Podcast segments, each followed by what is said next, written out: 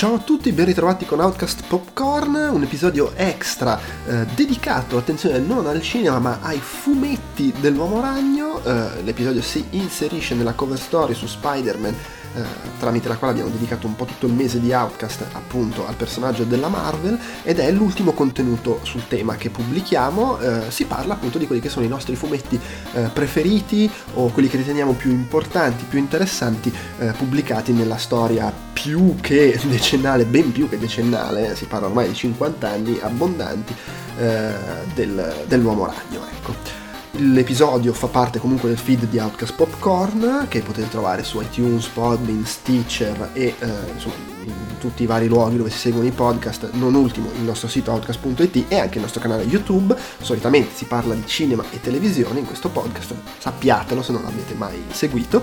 Negli stessi luoghi potete trovare anche tutti i nostri altri podcast, fra i quali eh, vi segnalo il podcast del Tentacolo Viola che ultimamente abbiamo dedicato un po' alle interviste di cui magari se siete appassionati di videogiochi, soprattutto con qualche anno sulle spalle, potete apprezzare l'ultimo episodio pubblicato in cui c'è un'intervista a Bonaventura di Bello, caporedattore storico di The Games Machine, nel quale chiacchieriamo della rivista in occasione del suo trentesimo anniversario. In generale su Outcast.it trovate tutto il resto dei nostri contenuti audio, video per iscritto, fra cui appunto la cover story su Spider-Man, che magari vi interessa se ascoltate questo podcast. Vi ricordo che eh, se volete contattarci potete farlo tramite il modulo dei contatti che trovate sul sito, l'email podcast.outcast.it e i social network ci trovate come Outcast Live su Instagram, su Twitter e su Facebook sia con la pagina di discussione dove potete venire a chiacchierare fra di voi con noi, il gruppo di discussione, sia con la pagina ufficiale. Vi segnalo anche che se volete darci una mano a diffondere i nostri contenuti potete farlo ovviamente condividendoli sui social network, ma anche per quanto riguarda i podcast andando a darci voti e recensioni su iTunes, è una cosa che li spinge e se volete darci una mano anche sul piano economico potete farlo facendo acquisti su Amazon Italia, Amazon UK, Tostadora e comprando le nostre magliette tramite i link che trovate sul sito, una piccola percentuale di quello che spendete va a noi senza sovrapprezzi per voi, oppure facendoci donazioni dirette tramite Patreon o PayPal, nel primo caso con Patreon sono donazioni ricorrenti, mensili, nel secondo caso potete fare donazioni occasionali. I link sono sempre sul sito, se ci fate donazioni dirette finite nella nostra Hall of Fame, che insomma è un modo per ringraziarvi, direi che è tutto, vi lascio la chiacchierata sui migliori o più importanti o più interessanti fumetti del nuovo regno.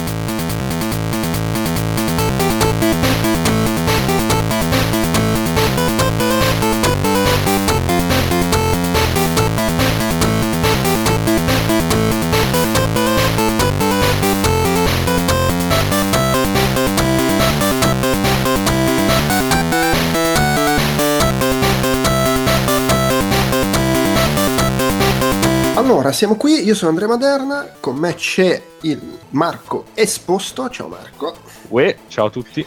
E come già quando facemmo il podcast sui fumetti DC, c'è nello spirito eh, Giuseppe Colaneri, che Colaneri. non poteva esserci, diciamo eh, che però ci ha dato qualche suggerimento sulla scaletta. Scaletta di cosa? Allora, come avete sentito nell'introduzione, questo è un episodio extra di eh, Outcast Popcorn in cui non parliamo di eh, cinema, però insomma se vogliamo fare podcast sui fumetti li infiliamo comunque nel feed di Outcast Popcorn perché mi sembra quello più vagamente adattabile.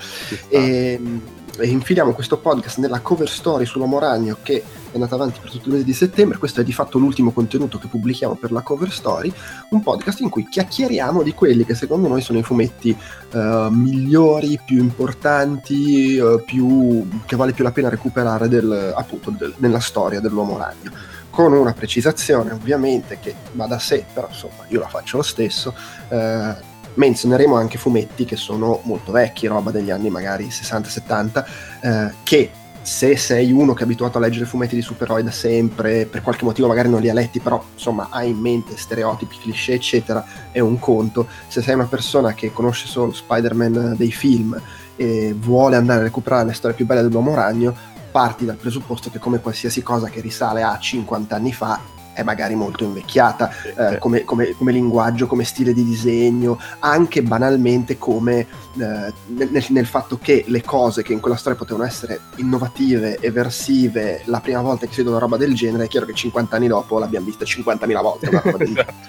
esatto. È un po' il solito problema di, che ne so, eh, come si chiama? John Carter per dire che quando è uscito sembrava una roba che abbiamo visto 50.000 volte anche se in realtà era ispirato a dei libri che vengono prima di tutte quelle altre 50.000 cose. sì, sì, sì, eh. sì, quindi è un po'... Quindi eh. sappiatelo che comunque andate incontro un po' al, eh, alla preistoria anche del fumetto a volte, sì, in alcuni sì. casi, in altri meno. Eh sì, non necessariamente in tutto, però beh, del resto è come se dice uno guardati il King Kong del 33 Esatto. Magari, magari, uno lo apprezza perché vabbè, rimane un film storico, però è chiaro che devi guardarlo con un certo occhio. Con un certo diciamo. occhio, sì, sì, chiaro. Detto questo, allora, eh, le cose di cui parleremo sono, diciamo, sciorinate in ordine a cazzo di cane, non esatto, c'è un ordine cronologico, è proprio, è proprio, l'ordine in cui ci è venuto in mente di metterle nella scaletta. sì. E, e, appunto è un mix di storie che magari riteniamo ancora molto belle oggi, storie che sono state storiche e c'è addirittura roba che tipo ma insomma non è che sia così bello, però è stato importante. però sì, infatti ce l'abbiamo messo perché qualche modo ha segnato la storia del ragno, insomma dell'uomo esatto. ragno editoriale e non ci sono anche due o tre cose che magari può essere carino leggere eh, per andare a capire com'erano in origine storie che sono poi state adattate in film, diciamo esatto, così. Esatto, sì, sì, sì, sì, sì, Non è questo, non è il caso della prima cosa, la prima cosa è l'ultima caccia di Craven, okay. last, Craven, Craven's Last Hunt, Last Hunt. Nota, ho davanti Wikipedia, eh, queste cose non me le ricordo, nota anche come tremenda simmetria. Eh, sì. Tra l'altro puntualizzo sta cosa, io conosco, credo, no vabbè, penso di aver letto tutto quello che c'è a scaletta. Sì, io ne sono convinto, però ovviamente... Sono però sicuro di non ricordarmi quasi niente di tutto quello che c'è a scaletta. per cui parlerai più tu di me tendenzialmente. Ad ogni modo, l'ultima caccia di Kraven, che tra l'altro è di tutto quello di cui parleremo oggi, è l'unica cosa su cui abbiamo anche pubblicato un articolo sul sito, l'ha scritto Giuseppe che non c'è. Con la Neri, sì, esatto. E, ehm, è una storia, eh, è la classica cosa, lo, lo, trovate? Ah, ecco, no, anche questo è importante dirlo tutto quello di cui parliamo è stato pubblicato in Italia, alcune cose sono sicuramente più facilmente reperibili di altre, sì. eh, e anche tutto, ho dato un'occhiata veloce, mi sembra di sì, reperibile eh, in, in, versione originale ovviamente su Comixology, servizio insomma, per acquistare fumetti in digitale, e anche sul servizio Ultimate eh, Comic, non mi ricordo di preciso come si chiama, comunque il servizio quello di fumetti Marvel che tu ti abbo- paghi un abbonamento annuale e puoi accedere a tutto il catalogo. Tutte queste sì. se non sbaglio, ci sono lì anche. Sì, sì, sì, sì, sì, ti confermo, sì, ti confermo tutto. Cioè che in Italia ci sono tutte e che ci si trovano comunque tutte perché fanno parte, bene o male, della, della serie classica di Amazing o, o quelle più importanti, okay. quindi ci sono dentro anche nei servizi digitali. Detto questo, l'ultima caccia di Kraven, ovviamente essendo una delle storie più importanti, è stata ristampata 50.000 volte, quindi sì. è difficile da trovare. È una storia in origine pubblicata come, diciamo, incrocio fra le varie serie del Breve Ragno. Sì però leggibile assolutamente per i fatti suoi, sono sei, sei, puntate, diciamo, che raccontano una storia unica, ovviamente inserita nella continuity dell'epoca, ma leggibile per i fatti suoi. Sì, Ed è un, è un, po', la storia definitiva di Kraven, sì. tu, tutti i supercriminali di tutti i supereroi hanno la loro storia definitiva. la storia definitiva, sì sì, esatto. E tra In questo questa... caso... No, vai, dimmi, dimmi. no, perché eh, vabbè, penso sia abbastanza famosa, adesso noi magari eviteremo di fare troppi spoiler, però ovviamente mm-hmm. è parecchio famosa e posso dire, cioè, penso che si possa dire che è quella dove, eh, diciamo, Craven compie l'estremo gesto, possiamo dire, quindi è davvero definitiva in quel senso, anche se poi, anche se poi non è vero perché è tornato un paio d'anni fa. Perché... Eh, si sa che chiunque muoia nei fumetti di supereroi è probabile esatto. che, se non subito, dopo un decennio o due, quando proprio sì, esatto, se la prende comoda. Eh, eh, però Vabbè, sì, Kraven, che era un cattivo abbastanza ridicolo, onestamente, sì. era il classico cattivo anni 60, sì. non invecchiato bene, che qui invece ha trovato una sua altra dignità. Spieghiamo chi è più che altro perché è, un, è, uno, quei, è uno dei pochi Uh, nemici veramente importanti dell'uomo ragno non essere mai apparso nei film. Sì, esatto, eh, esatto, Ed è questa specie di cacciatore russo, ovviamente cacciatore, cioè abituato a cacciare fiere selvagge, che decide che l'uomo ragno è una preda degna del suo statuto di miglior cacciatore dell'universo e quindi si accanisce contro di lui per... A volte per farlo fuori, a volte anche solo per sconfiggerlo, sì, per vedere quanto sei sconfitto. Ricordo, forse ricordo una storia dove addirittura lo liberavano dicendogli adesso buona la prossima caccia, una cosa del sì, genere. Caccia sportiva, però, diciamo. Caccia sportiva. Sì, infatti poi negli anni eh, come tutte le cose, però soprattutto Caramel c'è stato un grosso lavoro di retcon ovviamente dicendo certo, che sì. comunque lui faceva, era tipo quelli che fanno i reality show, ce l'hanno ovviamente trasformato in una roba un po' meno no, cacciatore, bracconiere che oggi perché nelle vecchie storie tipo il sindaco di New York gli stringeva la mano, ah grazie per liberarci, per liberarci di Spider-Man, insomma oggi forse sarebbe un po' folle no? che chiami un bracconiere per sparare così in, in città. E, un po'... Sì, e, e, in questa storia, tra l'altro, ecco, per inquadrarla, è, è, di un periodo, fine anni Ottanta, in cui eh, l'uomo ragno stava virando un po' verso delle storie più cupe. C'era sì, tutto il periodo, sì. di, il periodo di De Matteis, poi arriva anche Peter David, non mi ricordo se prima o dopo, onestamente, sì, e, e, c'è tutta questa fase di, eh, in, in cui, vabbè, eh, per fare i fumetti più adulti bisogna farli depressi. Bisogna farli depressi, sì, farli Morti, dispersi, praticamente tutti i supereroi in quel periodo sono diventati Daredevil. esatto, esatto. E poi sono tutti pazzi. Cioè, comunque l'uomo ragno si scopre che in realtà lui è uno psicopatico, Kraven appunto è uno psicopatico anche lui, cioè comunque è un, un branco di, di, di pazzi che non è, cioè, penso sia anche abbastanza plausibile in realtà che sia la versione eh, forse Chiaro, più sì, sensata sì. che questa gente in costume. Sì. Tra l'altro la cosa bella è che in quel periodo sono tutti diventati Daredevil e quindi Daredevil per salire di livello è diventato proprio uno psicopatico completo. esatto. Psicopatico e anche eh, ha virato anche sul cattolico, cristiano, visionario. più pesante, certo sì, anche perché poi Daredevil prima era sostanzialmente era l'uomo ragno senza i poteri. Esatto, no, hanno dovuto rigiocarsela così. Però insomma, De Matteis, De Matteis che magari, non lo so, qualcuno conosce anche per il suo lato più solare, che tipicamente emerge quando scrive le cose con Kate Giffen, famoso il suo ciclo sulla Justice League, sì. il De Matteis da solo tende ad essere invece molto più drammatico, super tragedia. Sì, allora io devo dire che Jean-Marc De Matteis, o De Matteis, come dicono gli americani quando, quando lo pronunciano, è, un, è uno dei miei scrittori preferiti dell'Uomo Ragno anche se poi capisco che molti puristi invece, diciamo, della, proprio dell'Uomo Ragno, comunque della Marvel, tendono a considerarlo sempre sì, quello che ha fatto quelle cose là cupe, che però non sono davvero Spider-Man, perché poi ci sono le battaglie ideologiche anche dei, dei, fan, però secondo me invece ha proprio colto l'essenza del personaggio, tolti poi i toni che ha usato, e... infatti poi okay. ne, ne, riparlerò poi in alcuni numeri. Poi insomma comunque la, la, la tragedia è parte dell'uomo ragno fin dall'inizio, voglio esatto. dire, ben. E, esatto. e, comunque anche l'uomo ragno classico, quello più solare, fra le storie che uno si ricorda di più, le tragedie non mancano. Diciamo sì, sì, è, chiaro, è, chiaro che quell'uomo ragno lì specifico puntava molto di più sul lato tragico che sul lato comico e ci sta di dire, vabbè, però se mi togli quella componente che comunque è fondamentale comico, insomma, solare. Sì, sì, sì, lui che fa le battutine, eccetera, queste cose qua, molto, molto Marvel Ma, movie, tra l'altro. Sì, devo essere onesto, io, io, sono d'accordo che ci debbano essere entrambe le cose, però tutto sommato, fra la variante in cui non, è, non, c'è la tragedia e quella in cui non c'è il lato solare, preferisco quella in cui non c'è il lato solare. Lato Quando solare. la tragedia diventa veramente solo un tizio insopportabile. Sì, sì, sì, no, no, è vero, è vero, è vero, sono d'accordo, ci sono alcuni cicli terrificanti, eh, sembra di leggere dei fumetti comici.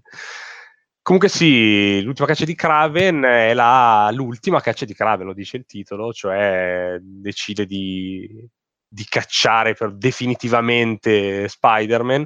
Eh, tra l'altro poi c'è questa sequenza famosa dove lui indossa il costume di, di Peter, che all'epoca tra l'altro era il costume nero, eh, non ancora, no anzi credo che, perché dunque è dell'87, allora, prima edizione, perché sto pensando se Venom c'era già stato o no.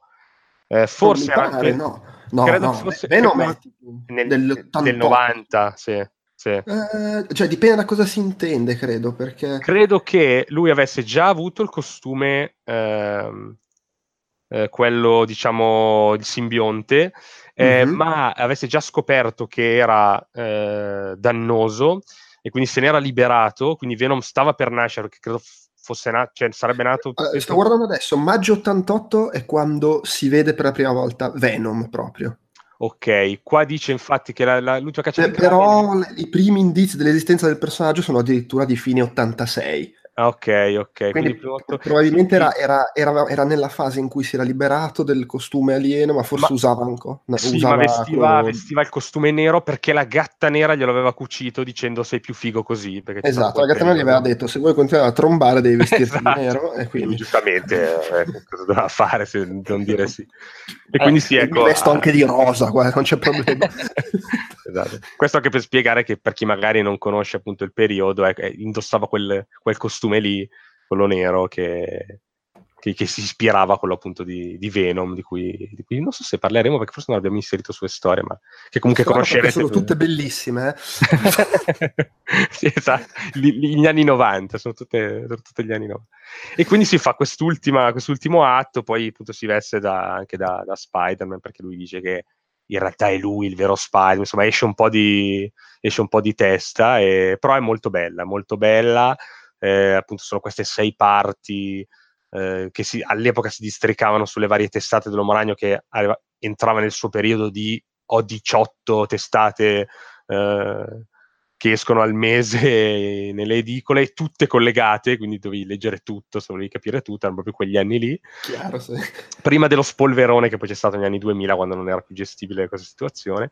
Eh, noi abbiamo la fortuna, vabbè, a parte esatto che sia in americano che in italiano, comunque ormai si trova raccolta, quindi non dovrete faticare da un numero no, all'altro. Infatti, eh. Una cosa che va detta eh, a livello di quanto è invecchiato, soprattutto a livello estetico, da un lato c'è il fatto che le storie di quegli anni purtroppo invecchiano un po' tutte, soprattutto nella tecnica di colorazione, secondo sì, me. Sì. Eh, però Mike Zack è comunque uno che aveva un tratto di disegno, trovo, abbastanza moderno, per cui sì. trovo che da quel punto di vista sia ancora molto godibile anche per chi è abituato magari al disegno più ipercinetico del, dei decenni successivi. Esatto, esatto. Eh, ci, ci, sta anche da quel punto di vista Mike Zack, comunque era già un, abbastanza maturo da, secondo me, reggere il peso degli anni con... Sì, sì, senza d'accordo. Non so neanche se è stata ricolorata poi magari in versione... Ah, questo onestamente non lo so. Eh, prob- magari, probabile, probabilmente tutte quelle che ho io eh, sono tutte con i colori, diciamo, dell'epoca. Eh, però sì, insomma, se li prendete anche un po' con quel gusto vintage, secondo me ci stanno. A me piacciono tantissimo, ovviamente, ma parlo anche da, per chi appunto è più, più abituato alle storie moderne, alla colorazione moderna. Comunque sì, okay. gran storia. Ok, ok. Uh, dunque, uh, seconda cosa, la morte... allora, capiamoci, stiamo per citare un avvenimento dell'uomo ragno che uno si è visto in uh, The Amazing Spider-Man 2 al sì. cinema qualche anno fa, due è roba, de, quando è che è successo negli anni 60? 73, 73. 73. Quindi abbiate pazienza. sì, è, un, è, un po' una di quelle cose del se non lo sapete è colpa vostra. cioè, ogni tanto ci sono quei momenti.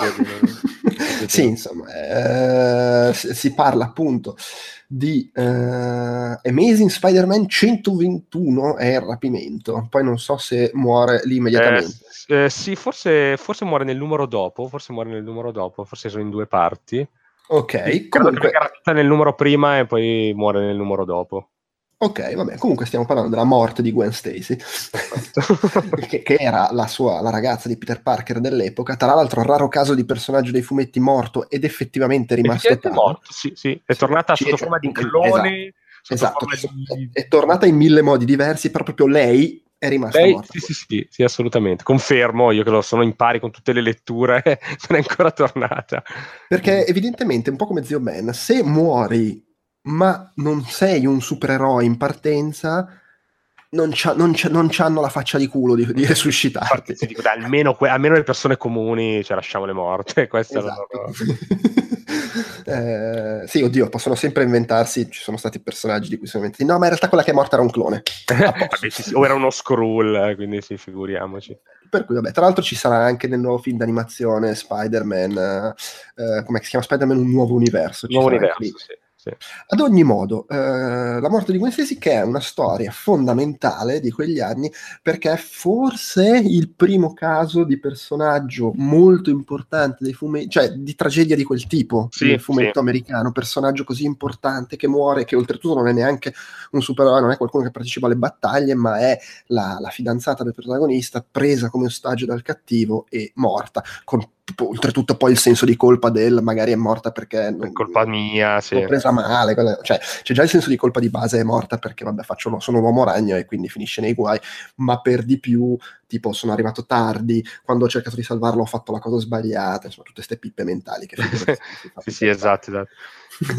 sì, sì, infatti, infatti proprio quello, anzi molti identificano un po' la, la come si dice la, la morte di Gwen Stacy, quel 1973 come la fine della, della, Silver Age, diciamo, perché insomma i comics americani di solito vengono eh, riuniti in varie epoche, c'è la famosa Golden Age che è quella degli anni 40 con Capitan America e tutti i supereroi. La Silver Age viene definita quella rinascita negli anni 60 della Marvel. Eh, e poi c'è appunto questa, quella che viene detta della Bronze Age, gli anni 70-80, che, che, poi ha virato sul cupo. E appunto, appunto, molti dicono che la morte di Gwen Stacy è stata un po' quel nonostante le tragedie ci fossero già state, tipo il capitano Stesi, suo padre, poraccio, che era morto yeah.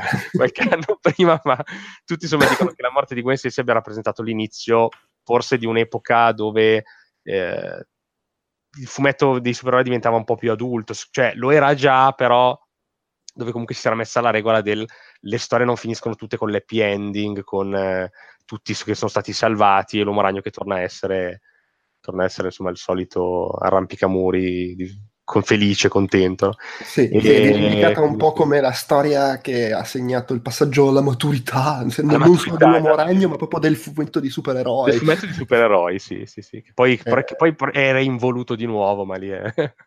no, no, beh, è chiaro, sì. Tra l'altro, ecco, no, per, ecco per precisione, sono due, due, due numeri a me di Spider-Man 121 e 122. Okay, il 121 sì. ha scritto in copertina qui qualcuno muore. Okay. Ah, ok, credo f- forse finisce, è vero, finisce. Esatto, muore alla fine della storia, tant'è che la copertina dell'episodio successivo c'è lui con... Eh, c'è l'uomo ragno con in braccio Gwen Stacy morte la storia si chiama tipo la, la, la, notte in cui morì Gwen Stacy la notte in cui morì Gwen Stacy, sì è vero, è vero eh, sì sì eh, eh, addirittura sì è vero, era, era, il titolo che compariva alla fine della storia e non all'inizio perché non sì. volevano non volevano giustamente rivelare come si intitolasse. E vabbè, comunque anche qua non, dic- cioè, non diciamo tra, troppo. Tra, l'altro, poi a misero, qualche numero dopo nella pagina della posta, cioè a misero, siccome c'erano domande al riguardo, sto leggendo nella pagina della posta del numero 125 dissero: Sì, confermiamo, lei è morta quando stava, stava cadendo e l'uomo ragno l'ha, ha fermato la sua caduta con la ragnatela sì. e lì si è rotto. Sì, sì, si è spezzato il collo. Infatti, il famoso snap che si vede per cui molti hanno dibattuto per anni, in realtà è palese che sia proprio il collo sì, di Gwen, sì. Si, perché lui la ferma appunto per il, per il tallone e, e, lo strattone cadendo dal ponte di Brooklyn è, è mm, ovviamente sì, fatale. Beh, la stiamo spoilerando in questa maniera perché appunto è una storia talmente classica, sì, nota, ma poi però... anche perché è veramente il prototipo della storia che se la leggi oggi ovviamente non ti fa quell'effetto, però può essere comunque affascinante da leggere. Sì, sì, sì, no, infatti secondo me ha qualche, ha qualche battuta, anche perché quel tipo di storie erano molto raccontati in due, in, eh, avevano due, eh, come si dice, due corridoi di, di, di lettura, cioè insomma erano, c'era la, la, parte pensata e la parte parlata, no? E quindi diciamo che le parti parlate oggi risultano un po' goffe, ovviamente, perché c'è quelle frasi, no? Ah, sì, maledetto, c'è, c'è, c'è quella scrittura le... molto enfatica, molto esatto, da, esatto. da, telenovela.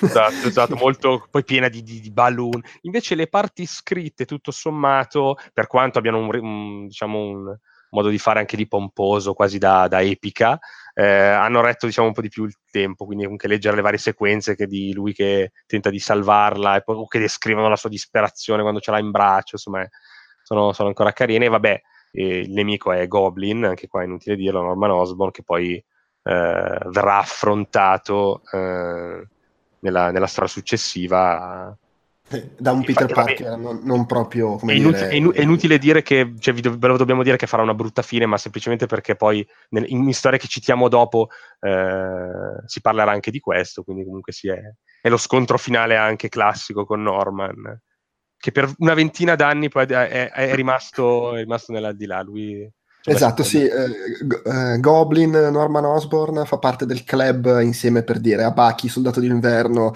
e al secondo Robin di Batman, di quelli che sembravano eff- essere effettivamente morti esatto. per vent'anni e poi no, col cazzo. Anche loro, sì, sì. No, gli, gli, unici davvero sono rimasti proprio Ben e Gwen, probabilmente, zio Ben sì, Gwen. Tutto sommato anche Jean Grey, cioè lei è tornata, però torna poi scompare di nuovo, cioè lei più che altro è che continua a morire, poverina. sì, esatto, quello è il fa- Anzi, e poi possiamo dirlo che essendo lei la Fenice, Jean Grey, adesso senza aprirsi in divagazioni sugli X-Men, eh, c'è da dire che ci si può dire che Jean Grey sia morta e basta, quella che torna è sempre la Fenice. Quindi no, è vero. Sembra sì. Poi si va fuori di testa, se non so la, la prossima volta che, che, sta accadendo adesso, come finirà, però non credo benissimo. Quindi... Vabbè, sì, poi peraltro sta accadendo adesso palesemente perché deve uscire il film. Esatto. Va bene, quindi la morte di Gwen Stacy, eh, diciamo più consigliata per spirito archeologico rispetto esatto, a sì, sì, sì, storico-archeologico, diciamo. Vai. A proposito di uh, st- storie che consigliandovele già ve le spoileriamo. anche se vabbè qua è, è, un po' diversa la struttura. La morte di Jean, Jean, Jean the Wolf. Eh, sì, l'ho chiamato, sì, sì, Jean the Wolf, la chiamavo. Okay. Eh, che eh, è, è, una storia, questa scritta da Peter David, se, se non ricordo male, eh, sempre... In, sì, sì. E sempre in quel periodo in cui eh, l'uomo ragno era diventato una roba super depressa, noir, c'è, c'è, stato questo breve ciclo di Peter David su Spider-Man che proprio l'aveva trasformato in una roba quasi noir. Sì, eh, sì, sì. E... C'era questa atmosfera un po' eh, da, da, investigatore con i tombini che, che fumano, insomma, cioè, sembrava di, di leggere un racconto di, davvero di, di, di, di, sì, sì, di hard boiled, cioè comunque di, un, un, procedural dove c'erano avvocati, dove c'erano omicidi e l'uomo ragno era questo vigilante che collaborava con la polizia, tra cui eh, Jean the Wolf. Che... Esatto, si tratta anche qua di una storia, era stata pubblicata su The Spectacular Spider-Man, su quattro numeri, dal 107 al 110, e tra l'altro, curiosità, vedo, era la, il, appena il secondo incarico da professionista per Peter David come, come scrittore, ed è quello che poi l'ha fatto, l'ha fatto conoscere, insomma. Eh sì, sì, sì. Tra l'altro eh, segnalo che, eh, se volete recuperarlo, che c'è un volume che Panini ha stampato, credo, anche un paio d'anni fa, quindi dovrebbe trovarsi abbastanza, che si chiama proprio La morte di eh, Jean the Wolf, esatto. con raccolta la saga e forse qualche extra, qualche, qualche flashback, qualche storia speciale comunque su, sul personaggio. Se, tra l'altro, sempre a livello di, per capire, Peter David, per chi magari non avesse presente il nome, sarebbe poi diventato famoso soprattutto per un suo ciclo su X Factor, che era una delle serie parallele degli, degli X-Men, sì, con in particolare la storia in cui vanno dallo psicanalista, che era particolarmente eh, famosa, e per un lunghissimo ciclo su Hulk che ridefinì il personaggio e in cui si inventò tante varianti di Hulk, compresa quella super intelligente che alcune voci sostengono potremmo vedere nel, nel, nel quarto Avengers al cinema. Sì, eh, sì, eh, che è sostanzialmente Hulk, che ha la personalità di Hulk ma l'intelligenza di Bruce Banner e quindi tieni se ci riesci. Ehm, però allora questa morte di, di Gene the Wolf sostanzialmente qui vabbè non è che sia un spoiler dire che si chiama la morte di Gene the Wolf un po' perché è il titolo del ciclo ma poi perché inizia con l'uomo ragno che scopre che eh, Gene the Wolf capitano di polizia e comunque sua, sua amica eh, si è trovata ad avere un, un buon rapporto con lei. Eh, Spider-Man, ricordiamo, a tratti è stato amico dei poliziotti. Esatto. eh, è stata trovata morta e quindi lui perde un po', perde un po', un po la brocca e vuole, vuole, scoprire cosa è successo, indaga e appunto c'è questa storia molto cupa, molto, molto drammatica e, e, e, e in cui comunque eh, diciamo non è che può finire bene, nel senso finisce bene nel momento in cui magari cattu- cat- viene catturato, arrestato il colpevole, però lei è morta.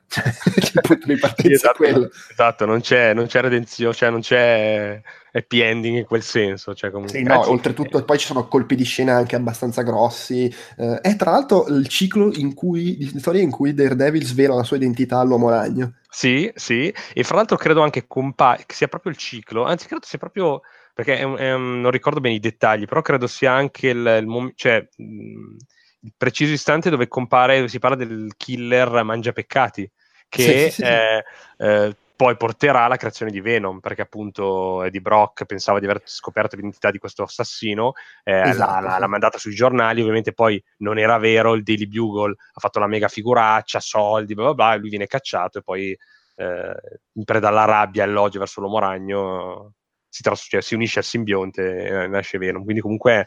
Eh, un... oltre ad essere una bella storia del, dell'uomo ragno più poliziesco, è anche una storia che poi avrà diverse conseguenze a livello di continuity, quindi magari può essere curiosa e interessante anche per quello. Eh, sì, sì, sì, sì, no, infatti ha diversi dettagli interessanti. Tra l'altro, eh, piccola nota, Peter David eh, anche, mi era passato di mente, ha anche creato di fatto l'Uomo Ragno 2099, quindi insomma mm, il, l'uomo ragno futuristico che, eh, il, il cui costume c'è sempre nei, nei videogiochi, probabilmente se, se, avete giocato Spider-Man l'avete anche usato, è, è, quello che adorano un po' tutti, però in effetti è una, non, non, è mai stato fatto un cartone animato, non è mai stato fatto un adattamento di altro tipo, eh, quindi è, tutti lo adorano, ma poi non, magari dalla grande massa spesso non viene, non viene conosciuto questo, questo uomo ragno futuristico, che Peter David ha scritto ancora adesso eh, ultimi, negli ultimi anni, quando l'ha ripreso, e così nota video, videoludica, dato che siamo su Outcast, Peter David ha scritto anche ehm, il videogioco Spider-Man Edge, Edge, of Time,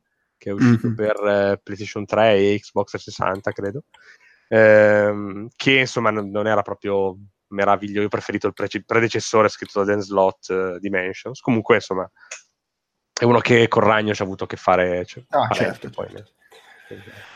Va bene, poi uh, Spider-Man Blue. Questo è interessante perché c'è stato questo periodo uh, a cavallo fra anni 90 e 00, diciamo, esatto. in cui uh, Jeff, Jeff Loeb alla scrittura e Tim Sale ai disegni hanno sostanzialmente raccontato le origini di alcuni fra i principali supereroi, sia DC che Marvel. Perché hanno fatto prima Batman, um, cos'era The Long Halloween? Il primo? Eh, sì, sì, sì, sì, beh, lungo Halloween, sì. sì. E, e, poi anche Dark Victory lì, esatto, sì. Victory Oscura, che erano proprio, le, erano immediatamente, c'era, perché c'era stato Batman anno 1, che era quello di Frank Miller, e queste storie erano immediatamente successive, quindi all'origine di Batman, e sono fra l'altro storie a cui poi, poi si ispirò si sono ispirati, si è ispirato anche chi ha scritto il, il Batman di Christopher Nolan, esatto, almeno esatto. In, alcune, in, alcune, cose, diciamo. E poi uh, lo, lo, stesso duo ha fatto lo stesso trattamento per Superman con uh, For All Season, mi pare si chiama, per tutte le stagioni in Italia, suppongo. sì, sì, esatto. Sì, credo e... di sì. Super, forse Superman per ogni stagione, una roba del genere, sì, comunque... Okay. E, e, poi hanno avuto il periodo in cui hanno fatto la stessa cosa in Marvel coi colori. Coi C'era colori. Daredevil Yellow, Spider- Hulk Grey e Spider-Man eh, Blue. Sì, e anche Capitan America White hanno fatto. Ecco, vedi, che sono appunto le rinarrazioni delle origini dei personaggi. Quindi questo Spider-Man Blue eh, è eh, una, una, nuova versione del sì, sì, diciamo delle... De- sì, diciamo in che... Realtà, in realtà no, Spider-Man esatto. Blue non sono proprio le origini. Abbiamo esatto, parlato della morte di Gwen Stacy e le, in un certo senso sono eh, le riorigini. Eh, le Spider-Man... Esatto. Cioè loro accennano, accennano, un po' l'origine del personaggio per sì. tutti e quattro i, i supereroi e, e, cercano però di raccontare quella specie di, mh, mm, di, pa- di, di, momento che va dalle storie che famose che noi conosciamo eh, a appunto... Eh, eh, cioè d- dall'origine allora, insomma in un certo diciamo... senso sono le origini dell'uomo ragno adulto esatto a un certo esatto. punto l'uomo ragno smise di essere un adolescente divenne studente universitario e poi la, adulto che lavorava insomma eccetera e eh, appunto partendo dal momento in cui Peter Parker è blu cioè depresso esatto. e, e ricorda ancora la morte di Gwen Stacy e lì fa un viaggio fra passato. Tra l'altro introducendo spunti di continuity tipo, eh, onestamente non mi ricordavo questo dettaglio, lo sto leggendo adesso, eh, che suggerisce che Kraven il cacciatore sia il manovratore oscuro di praticamente chiunque abbia mai rotto le palle all'uomo ragno. infatti ci butta lì un sacco di cose che poi eh, tutte le volte vengono de- o scanonicizzate o canonicizzate in base un po' alla alla necessità. E poi, e poi, si racconta comunque, credo anche sì, il primo bacio fra lui e Gwen, cioè momenti un po' più intimi che mh, nell'epoca in cui comunque venivano raccontati non, non, non, venivano di certo narrati nelle storie perché appunto erano... Eh, cioè si, si, teneva comunque bassa un po' la cosa delle, della romance no? in, quei, in, quei, fumetti. No, c'era, chiaro, sì, sì. c'era, l'elemento soap opera e quindi proprio come nelle soap non c'era proprio, un, perlomeno dall'epoca, non c'era questa volontà di voler indag- indagare i momenti più intimi, diciamo, de- delle coppie. Qua invece ci sono molti momenti proprio eh, carichi di, di, di, pathos e anche appunto intimi tra, tra lui e, e, Gwen stessi, insomma, approfondisce molto il loro rapporto, diciamo. E tutto quel periodo lì comunque, che era quello eh, dove lui usciva con... Harry Osborne, con eh, Mary Jane anche, cioè quel, quel, proprio quel passaggio da sono un quindicenne liceale a devo andare, devo finire il college, poi andare all'università, insomma mi ricordo sequenze tipo loro che vanno al Luna Park, insomma, è molto, racconta proprio quella, quello stato, quel, quel, periodo della vita di Peter che in effetti nei fumetti veniva magari un po' più tralasciato perché c'erano i super cattivi e, e zia May che stava male e quindi c'era magari una dicitura che diceva Peter esce con Harry eh, si diverte e quindi qua ti racconta quei momenti lì diciamo, è più, più intimo. Va bene, eh, la seconda, okay. l'hai, questo l'hai messo tu in scaletta. questo l'ho messo io perché la io sono del clone rivalutare la monnezza, prego, se ci riesci. no, ovviamente infatti è, è una punto di domanda che potrebbe anche indicare, ma bisogna rivalutarla? No, comunque, allora... Eh, no! La saga del clone è una, cioè, l'ho messa perché secondo me in realtà va letta cioè capisci, è una di quelle storie, secondo dei periodi, magari non tutta ovviamente, perché è durata un paio d'anni, però è un periodo molto grosso e di fatto molto importante perché ruota credo che da, quel, da tutto l'uomo ragno di adesso ruotola, ru, ruotola, ehm, eh, ruota attorno a, quella, a quel periodo.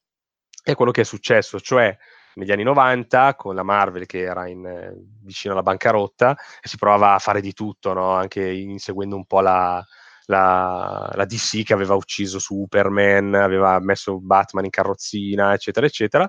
Ehm, hanno deciso di fare una cosa folle, cioè di tirare in ballo un vecchio clone dell'Uomo Ragno che c'era stato negli anni 70, eh, tra l'altro anche lì in volume trovate la prima saga del clone se vi interessa, eh, che mh, mm, eh, era uscito fuori negli anni 70, c'era questo professore che si chiamava Miles Warren che aveva clonato Peter e Gwen Stacy, tra l'altro, infatti lì era tornata la prima volta Gwen Stacy, cioè come clone, eh, perché lui era innamorato di lei e odiava Peter, quindi aveva creato il clone di, di Peter per picchiarlo, così, per, proprio, cioè testualmente lui aveva creato il clone di Peter per dargliele e lì aveva scoperto che tra l'altro era, era l'uomo ragno perché aveva i poteri. Insomma, storia folle. Tu, tu pensa, crei il clone di uno per picchiarlo, che già per picchiarlo, sì, sì, infatti, ma è una cosa che io ho. Eh, ma, sei, sei, l'uomo ragno? Ma che cazzo? esatto. Probabilmente le ha prese anche da, da Peter. E, e, quindi decide di fare questo piano folle, ma il Warren nei panni dello sciacallo, cioè faccio impazzire Peter clonandolo e mm, fa, li fa scontrare in questo stadio dove uno di due poi eh, viene schiacciato dalle, mace- macerie. Eh, Peter um, va dal professor Connors, alias Lizard, a dirgli: Senti, esaminami il sangue, scopriamo se sono io il clone o no. I risultati ci sono.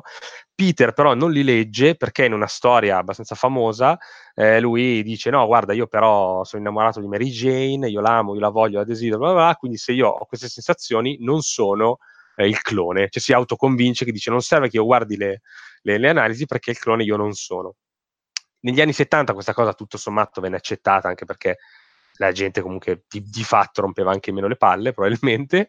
Eh, vent'anni dopo hanno detto, ma e se invece quelle analisi avessero detto che lui eh, era proprio il clone e quindi quello che era morto era il vero, eh, vero Peter Parker?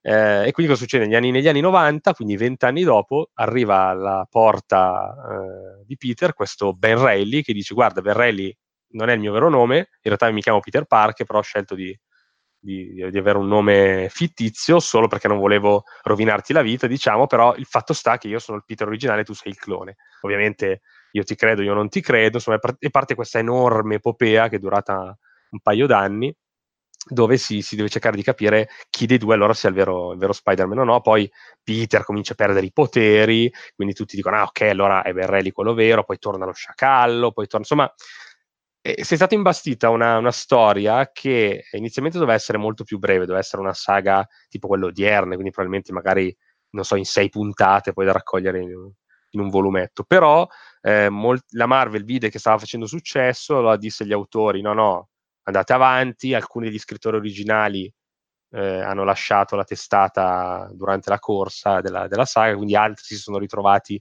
con personaggi che erano stati inventati per l'occasione senza saperne cosa fare. Quindi diciamo che è, un po' un a livello una, di scrittura e di coesione delle storie è molto eh, cioè pessima come, come, realizzazione perché appunto si salta di, di palo in frasca, ci sono personaggi che escono tipo ne cito uno abbastanza famoso che è tale Judas Traveller, eh, che arriva met- dicendo che lui è un, una specie di semidio che ha poteri, eh, poteri, divini, lui può leggere nella mente, può leggere, mette alla prova Peter dicendo che lui è una specie di entità venuta proprio per mettere, insomma, sembra una cosa divina, no? Lui... Poi, dopo si, poi dopo hanno cambiato gli autori, si sono cambiati gli autori e hanno deciso che no, Judas Traveler era semplicemente un mutante pazzo eh, che quindi pensava di essere tipo una divinità, invece in realtà era solo un, uno che aveva un telecineta con poteri mentali che alterava un po' la realtà e, e boh, semplicemente era, se la sentiva, ecco, diciamo, ed era troppo, eh, era troppo preso da, da, da, dal voler fare questi dispetti a Peter Parker, non c'era niente di divino. Insomma, e la seconda saga del clone è un po' questo, cioè è un po' il tripudio degli anni 90. Un sacco di personaggi, un sacco di gente che manovra gente alle, alle spalle. Uh, mi viene da citare Uh, che, che, ad esempio non lo so c'erano gli Screer che erano questa specie di uomini bianchi che spiavano Peter poi si scopre che gli Screer lavoravano per Norman Osborn che in realtà non era mai morto insomma uh, da raccontare è sempre un po', sempre un po' buffa però secondo me rappresenta comunque una, la volontà di cercare di c- c'erano tante idee diciamo all'epoca uh, molte state realizzate male qualche ciclo, perché appunto si chiama Saga del Clone, ma in realtà sono tante piccole saghe che in due anni poi hanno, sono andate a generare la Saga del Clone, che comunque è stata raccolta, quindi la trovate anche in volumi, sia in Italia che, che esteri e anche in digitale. E allora io ci sono abbastanza legato, forse perché ho iniziato a leggerlo lì, diciamo con cadenza regolare, eh, perché quando uscì eh, in Italia noi eravamo indietro di un tre anni, quindi mi pare che da noi era il 98, eh, invece in America è uscita nel, nel 95, 90, quindi tre anni prima circa.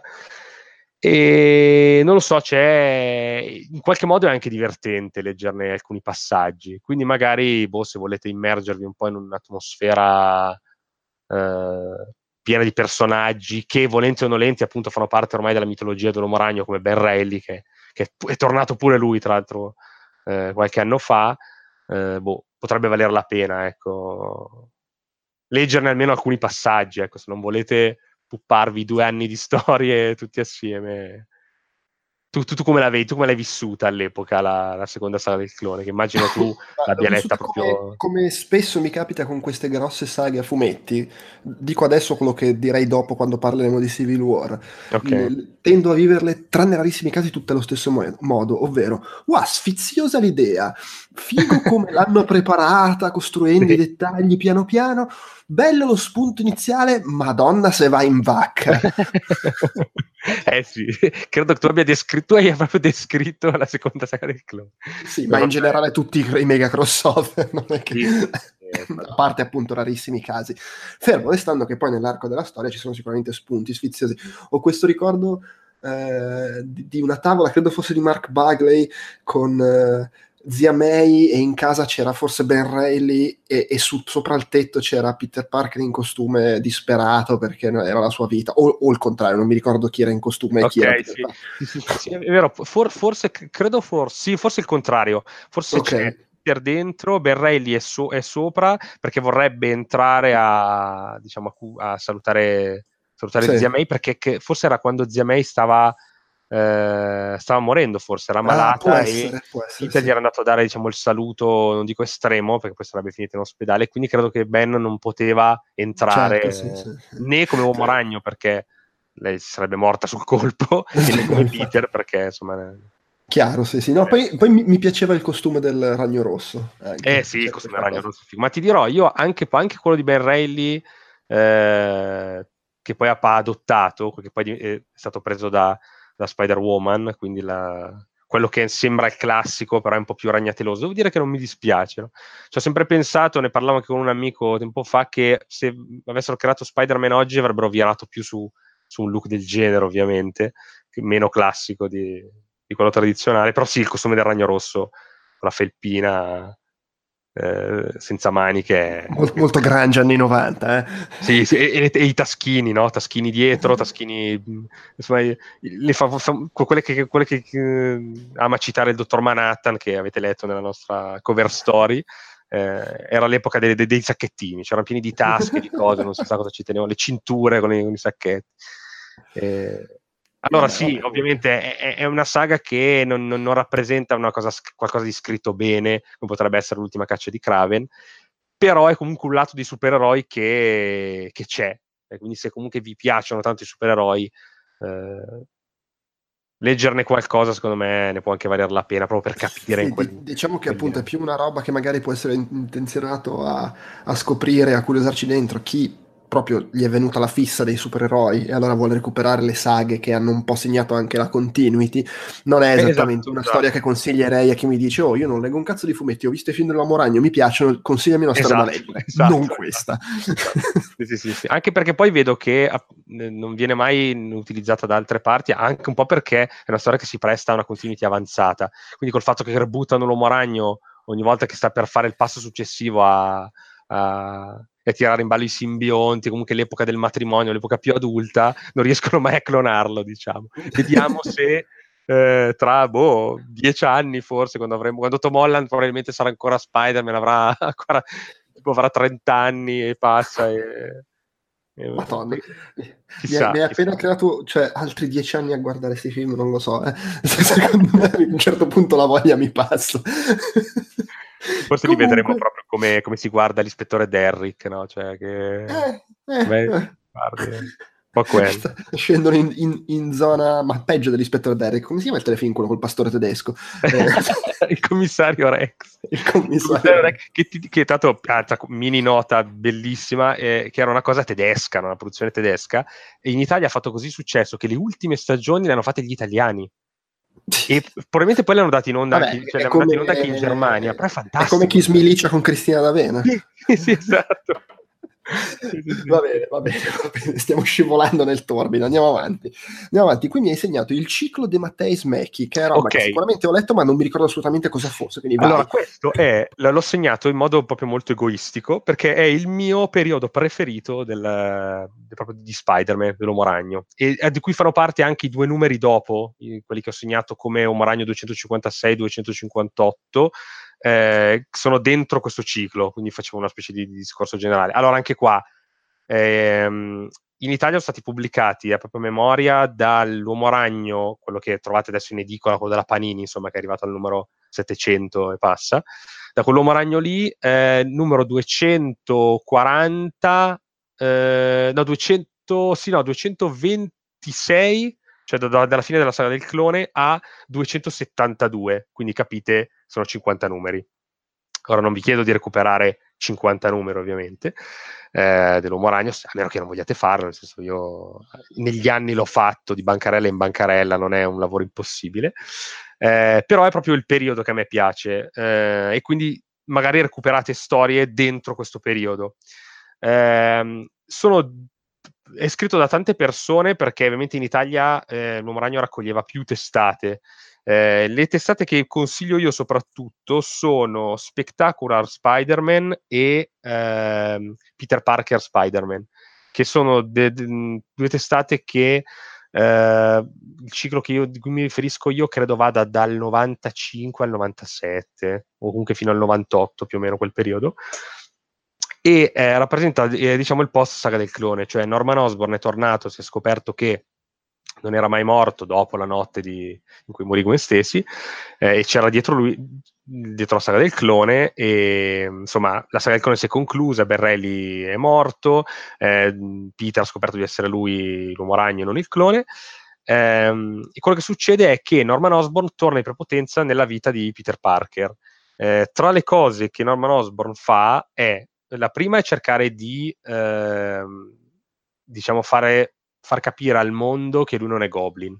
Quindi appare in televisione, dice sì, ero stato in Europa perché ero stato attaccato proprio da Goblin, le voci che mi volevano come eh, vestente i panni del, del, folletto verde sono false, insomma cerca di ridarsi un, un'importanza eh, mediatica compra il Daily Bugle, che sta, sta, rischiando la bancarotta, quindi diventa il capo di J. Jonah Jameson e anche di fatto di Peter Parker, che all'epoca ancora lavorava come, come freelance.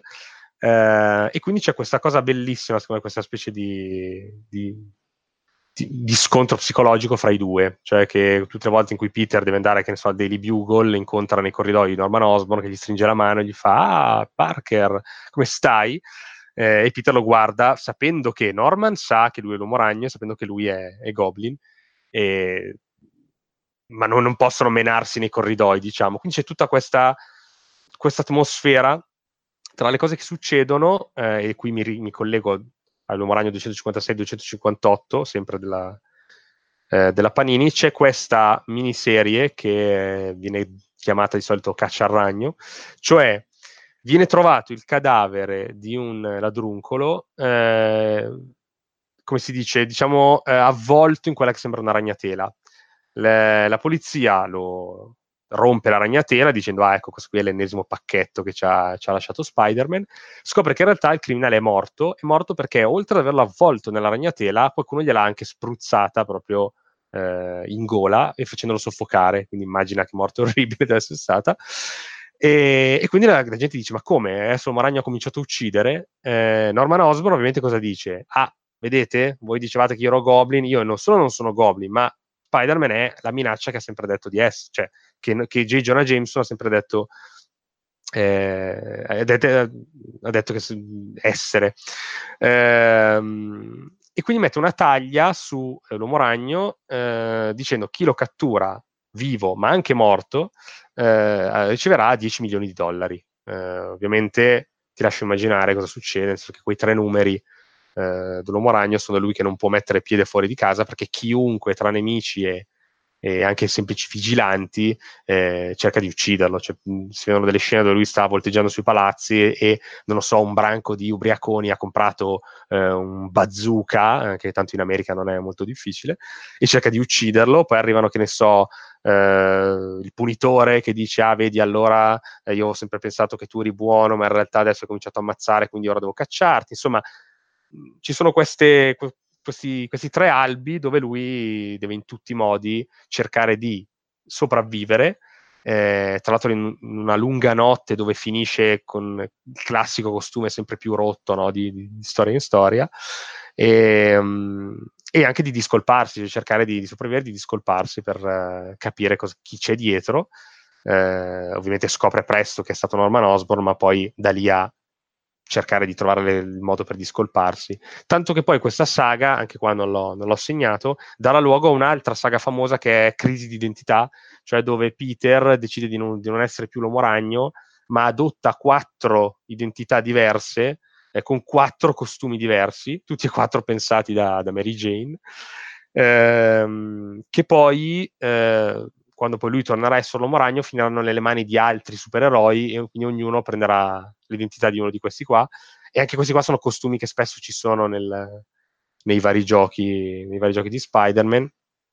E la cosa divertente è che ogni costume che lui prende eh, sfrutta un potere diverso dell'uomo ragno, no? Cioè il costume di Prodigy dove lui usa solo la forza, il costume di Ricochet dove lui usa l'agilità di ragno, eh, quando vuole fare lo stealth usa il costume di Dusk, quello tutto nero, eh, e l'altro invece è quello dove lui usa i lanciaragnatele diciamo, per volteggiare qua e là, eh, come Core, insomma, che è quello di, di Calabrone. Eh, e quindi sì, insomma, è, è, tutto questo periodo del ritorno di, di, di, Norman Osborn che poi confluirà nella riunione dei cinque, cioè quest'altra saga dove eh, Norman vuole eh, fare questa riunione dei cinque, cioè riunire cinque prescelti di cui lui eh, dice di, essere, di, di, fare parte, eh, e questo rituale, insomma, antico, dove ognuno riceverà un potere diverso, eh, e a uno toccherà la follia. Inutile dire a chi capiterà ovviamente la follia, eh, nonostante lui fosse convinto del, che non, non, gli sarebbe successo, capita proprio a Norman Osborn, quindi torna a rivestire i panni di Goblin più pazzo che mai. Eh, insomma, ci sarà anche lì una sorta di scontro finale con Spider-Man, che poi scontro finale non è. Però insomma, tutto questo ciclo eh, scritto da in parte De Matteis, in parte da Howard Mackie, tipo l'ha fatto della Riunione dei Cinque, è uno dei miei preferiti perché un po' aveva tolto le, la, il caos che aveva generato la saga del clone.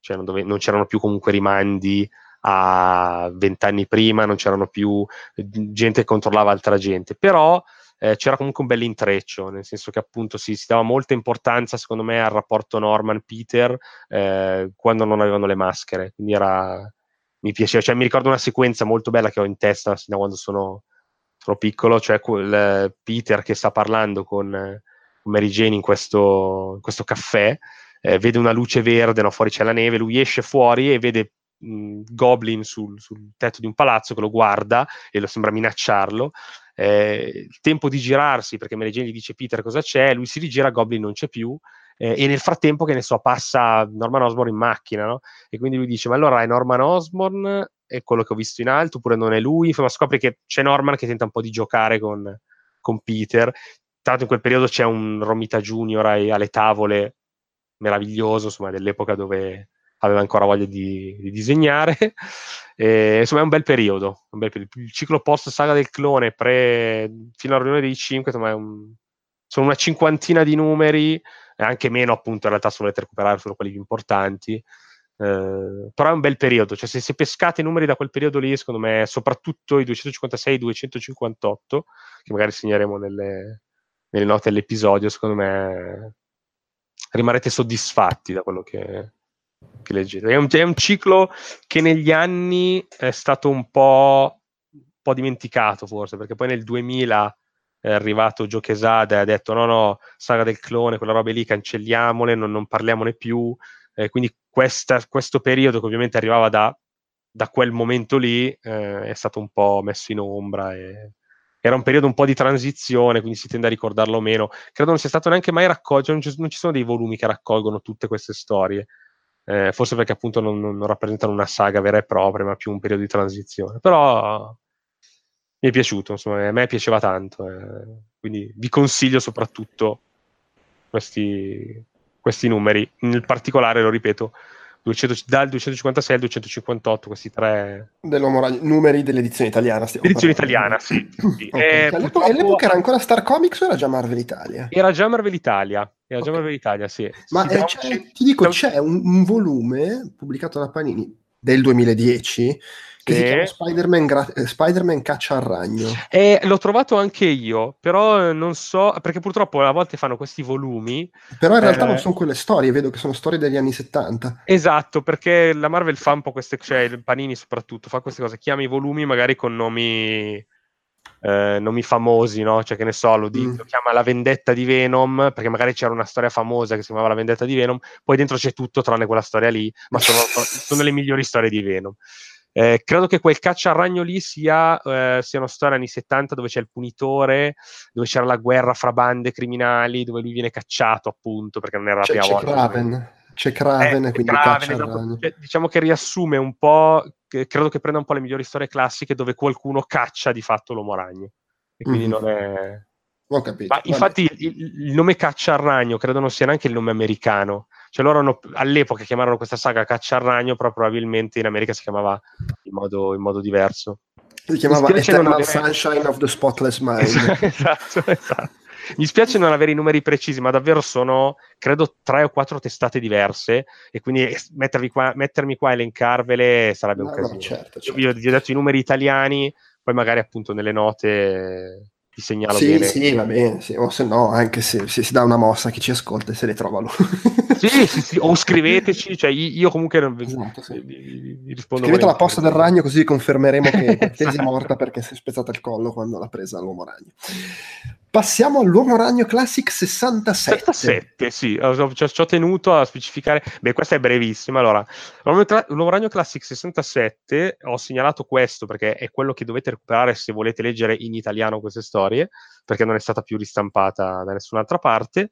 Eh, almeno non credo, cioè, ho cercato un po' mie, nei miei siti di informazione, ma non, non non l'ho trovato. Eh, su Amoragno Classic 67 viene, c'è la, stampato in, in italiano eh, Amazing Spider-Man 200, quindi il duecentesimo numero della serie classica per antonomasia.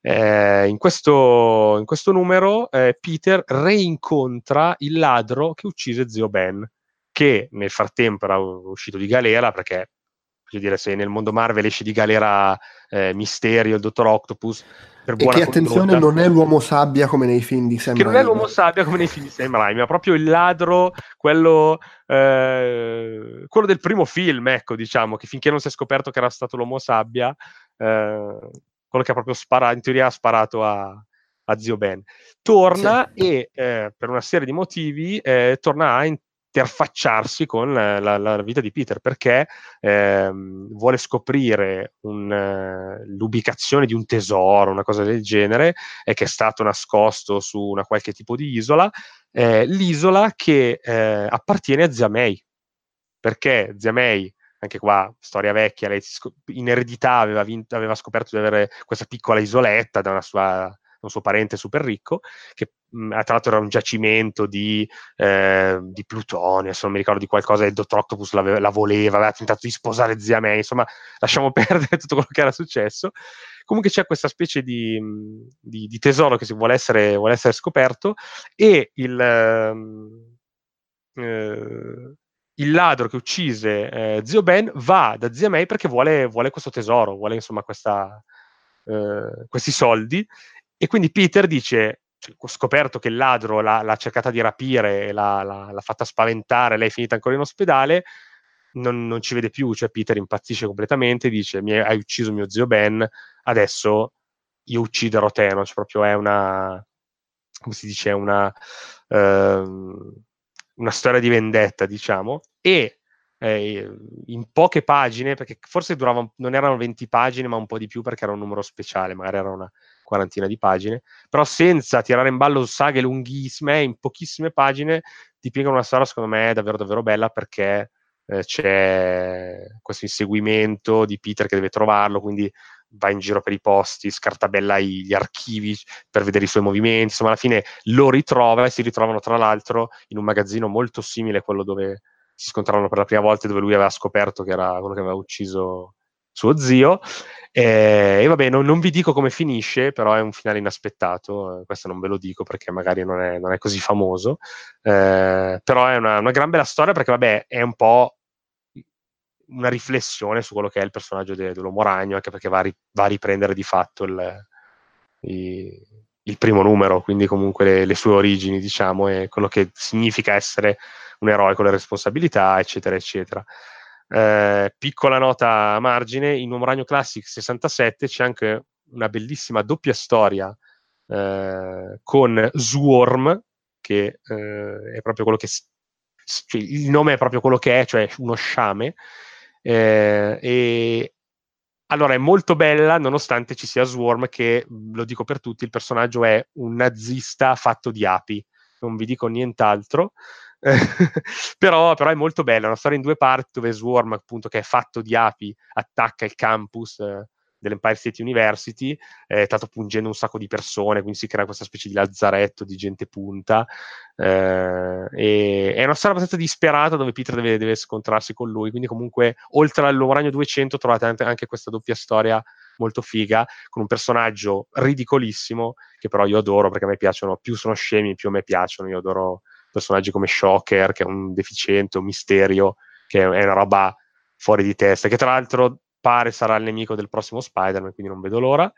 Eh, quindi insomma, leggetelo, Numeragno Classic 67, dovete cercarlo eh, nei, nei, mercatini dell'usato, non c'è, non c'è, altra speranza, o cercate un Ragno eh, Amazing Spider-Man 200 in, magari appunto in digitale, eh, e intanto, se prendete Mario Classic 67, vi godete anche questa storia un po' trash, però, però carina. E...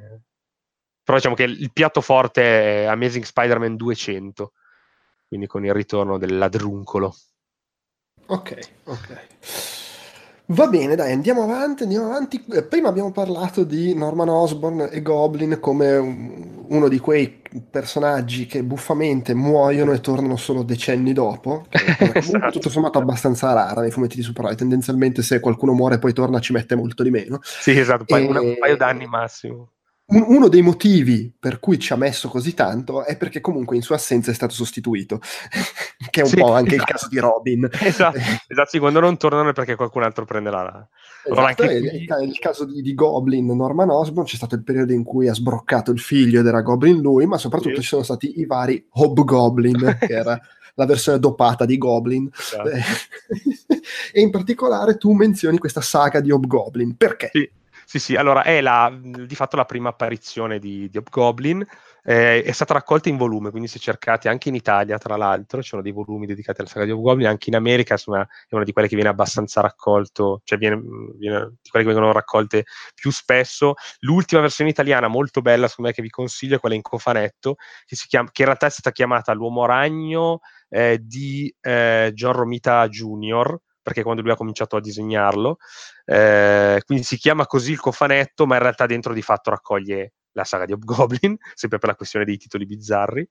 Eh, e allora è, è, bello perché si è cercato di ricreare all'epoca il mistero dell'identità di Goblin. Goblin la prima volta che apparve, non, non, nemmeno Stan Lee e Ditko sapevano che sarebbe stato eh, Norman Osborn. Addirittura Ditko ha lasciato l'uomo ragno eh, proprio il numero prima in cui si, scopri, in cui si è scoperta l'identità, che poi gliela data eh, visivamente Joromita Senior con il, i suoi primi numeri, che sono stati quelli dove lui rapiva, rapiva Peter Parker. Eh, una decina d'anni dopo, sì, perché comunque era Goblin si è scoperto, sì, sì, comunque eravamo negli anni, fine anni 70, inizio 80, facciamo una quindicina d'anni dopo. Eh, Roger Stern, perché se non sbaglio era scritta da Roger Stern, eh, decide di eh, rifare un po' quello che avevano fatto Ditko e Lee, cioè di creare questa, questo personaggio, appunto Hobgoblin, e di f- aprire un mistero sulla sua identità. Brevemente, la cosa è che qualcuno eh, trova i rifugi di Norman Osborn, quindi con l'equipaggiamento di Goblin, eccetera, eccetera, e eh, un ladruncolo, fra l'altro, decide di venderli, di vendere queste informazioni. Qualcun altro eh, le compra, uccide questo ladruncolo, poveraccio, e diventa Goblin, quindi diciamo il secondo Goblin, ecco, togliendo il fatto che appunto la, l'identità di, di Green Goblin era stata adottata da altri e comincia a voler fare una scalata nel, nel, crimine, proprio come il primo Goblin. Quindi è proprio una, quasi una fotocopia di, di, quello che successe all'epoca. Eh, ovviamente all'epoca cioè, la gente impazziva perché voleva capire chi era questo Hobgoblin. E la cosa divertente eh, è che Roger Stern lasciò eh, l'uomo ragno prima di poter rivelare chi era eh, Hobgoblin. Eh, quello che è arrivato dopo, è stato qua forse potrei averli invertiti, forse era Tom DeFalco che lo ha creato e poi Roger Stern è quello che è arrivato dopo. Onestamente non ricordo. Eh sì, dovrei andare a rivedere perché poi no, col fatto che ci sono 3-4 testate e magari non scrivere sempre il solito è, è, sempre un po' difficile quando si va a scavare con... In quest'epoca dove non c'erano i cicli scritti solo da uno che duravano un tot, no? come si fa oggi. Eh, comunque l'importante è l'aneddoto comunque che è divertente eh, il nuovo scrittore telefonò al precedente e disse: Ma ascolta, ma tu chi volevi che fosse Hobgoblin? Perché qua la Marvel mi chiede di rivelarlo, ma l'hai inventato tu. E l'altro, l'altro scrittore gli ha detto: Guarda, io pensavo fosse lui. Eh, però se tu hai in mente qualcun altro, fai pure qualcun altro. Tanto io comunque ho lasciato l'uomo ragno, aveva lasciato tra l'altro con un po' di scorno, c'erano stati dei litigi, insomma i soliti fatti di autori che se ne vanno arrabbiati, eccetera. Quindi fa, non mi interessa più, cioè fai tu quello che vuoi. E allora lui ha cambiato l'identità che originariamente doveva essere quella di Hobgoblin. Eh, ora non so se. Scusa, a questo punto dici chi doveva essere in esatto, origine. Lo facciamo, lo facciamo, anche perché comunque. Cioè, anche non, qua non, è, dire chi è, non dire chi è poi. Così magari uno se lo legge, dici eh, chi sarebbe dovuto essere. Ah, eh, ok, però in realtà perché non, non finisce qui, perché adesso ti spiego. Okay, eh, si, si, scopre che la vera identità, cioè si scopre la vera identità di Hobgoblin, che non è quella che l'autore originale aveva pensato, ma un altro. Questo personaggio muore perché viene poi, viene poi ucciso, ma dieci anni dopo l'autore originale di, di, eh, di Hobgoblin, che sì, sì, era, era, proprio Tom DeFalco, ora ci ho fatto mente locale, torna a scrivere L'Uomo Ragno e dice, sai che c'è? Io adesso dico che quello che era stato svelato come essere il vero Hobgoblin in realtà non era davvero Hobgoblin, ma era uno che lavorava per Hobgoblin, la cui identità è quella che io avevo pensato originariamente. Capisco. per quello non me la sento magari di rivelarvelo. Quindi, infatti, io nella, nella, mia nota ho segnato la saga di Hobgoblin e specificatamente, anche qua non è stato ristampato da altre parti, l'Uomo Ragno 266, sempre della Panini Marvel Italia, eh, in cui c'è quello scontro finale tra la, la vera identità di Hobgoblin e eh, il redivivo Norman Osborn post saga del clone, diciamo. Insomma, eh, so che probabilmente avete bisogno di un analista adesso dopo questa, questa descrizione, però è anche un po' il bello dei, dei fumetti Marvel. Eh, quindi boh, non starei lì a dire chi, chi sono i due Hobgoblin, diciamo. Eh, vi ho solo detto che quello che si viene svelato nella prima saga non è quello vero, quindi, no, no, chiaro, sta, però recuperatevela, recuperatevela perché a me piace, cioè, è proprio quel tipo di... Tanto scritto molto bene, eh? qui non parliamo di saga del clone dove era un po' una me- mezza immondizia, De Falco era proprio bravo a scrivere, quindi questa saga di Hobgoblin eh, eh, era proprio bella e tra l'altro lui per sfizio aveva voluto farla durare almeno un numero in più di quanto era durata la saga di Goblin. Cioè, se per 15 numeri non si era saputo chi era, lui fa, io voglio farne almeno 16, quindi questo anche per dire che, che ambiente deve essere lavorare alla Marvel. Però cercate la saga di Hobgoblin, la trovate con Marvel Saga, eh, col cofanetto L'Uomo Ragno di Joromita Jr., o comunque in altri volumi sparsi qua e là, quello è il più recente, però, però si trova, ecco, cercatela perché è divertente. Ne, ne vale la pena, insomma. Sì, sì, ne vale la pena, ne vale la pena. Ok, ehm, andiamo avanti con L'uomo ragno totemico, il ciclo di Michael J. Straczynski, Straczynski, Straczynski che è un con ciclo... Cui, con cui non ho un bel rapporto, adesso ne parliamo No, anche qua veloce. È un ciclo ho- abbastanza, cioè, oddio, abbastanza recente, ormai sono dieci anni fra un po', Eh, o forse sono dieci anni, eh, che è il ciclo, se non ricordo male, è il ciclo precedente all'arrivo di Dan Slott, o sbaglio? Eh, sì, sì, di fatto sì, sì, sì, sì, sì, perché tra quello e Dan Slot c'è stato un breve periodo di un anno o due dove quattro autori diversi si, si rimpallavano un po' le storie, come succede spesso, e poi di questi quattro Dan Slot è stato scelto per dire ok, vai tu. Vai te, eh, gran scelta. Eh, Mica non lo tollero. Comunque, il ciclo di Straczynski.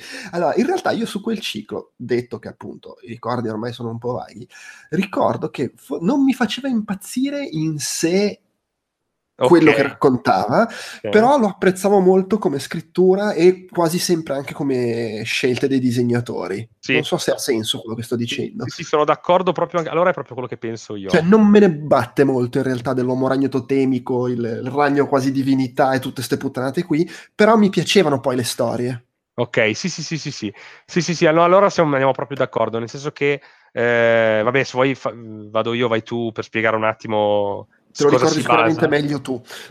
ok, allora, eh, a un certo punto è arrivato Straczynski, eh, un nome che non mi sentirete più ripetere in questo podcast, e mm, ha deciso eh, di fare una cosa che appunto io non ho apprezzato, ma per un motivo particolare, cioè specifico che adesso dico.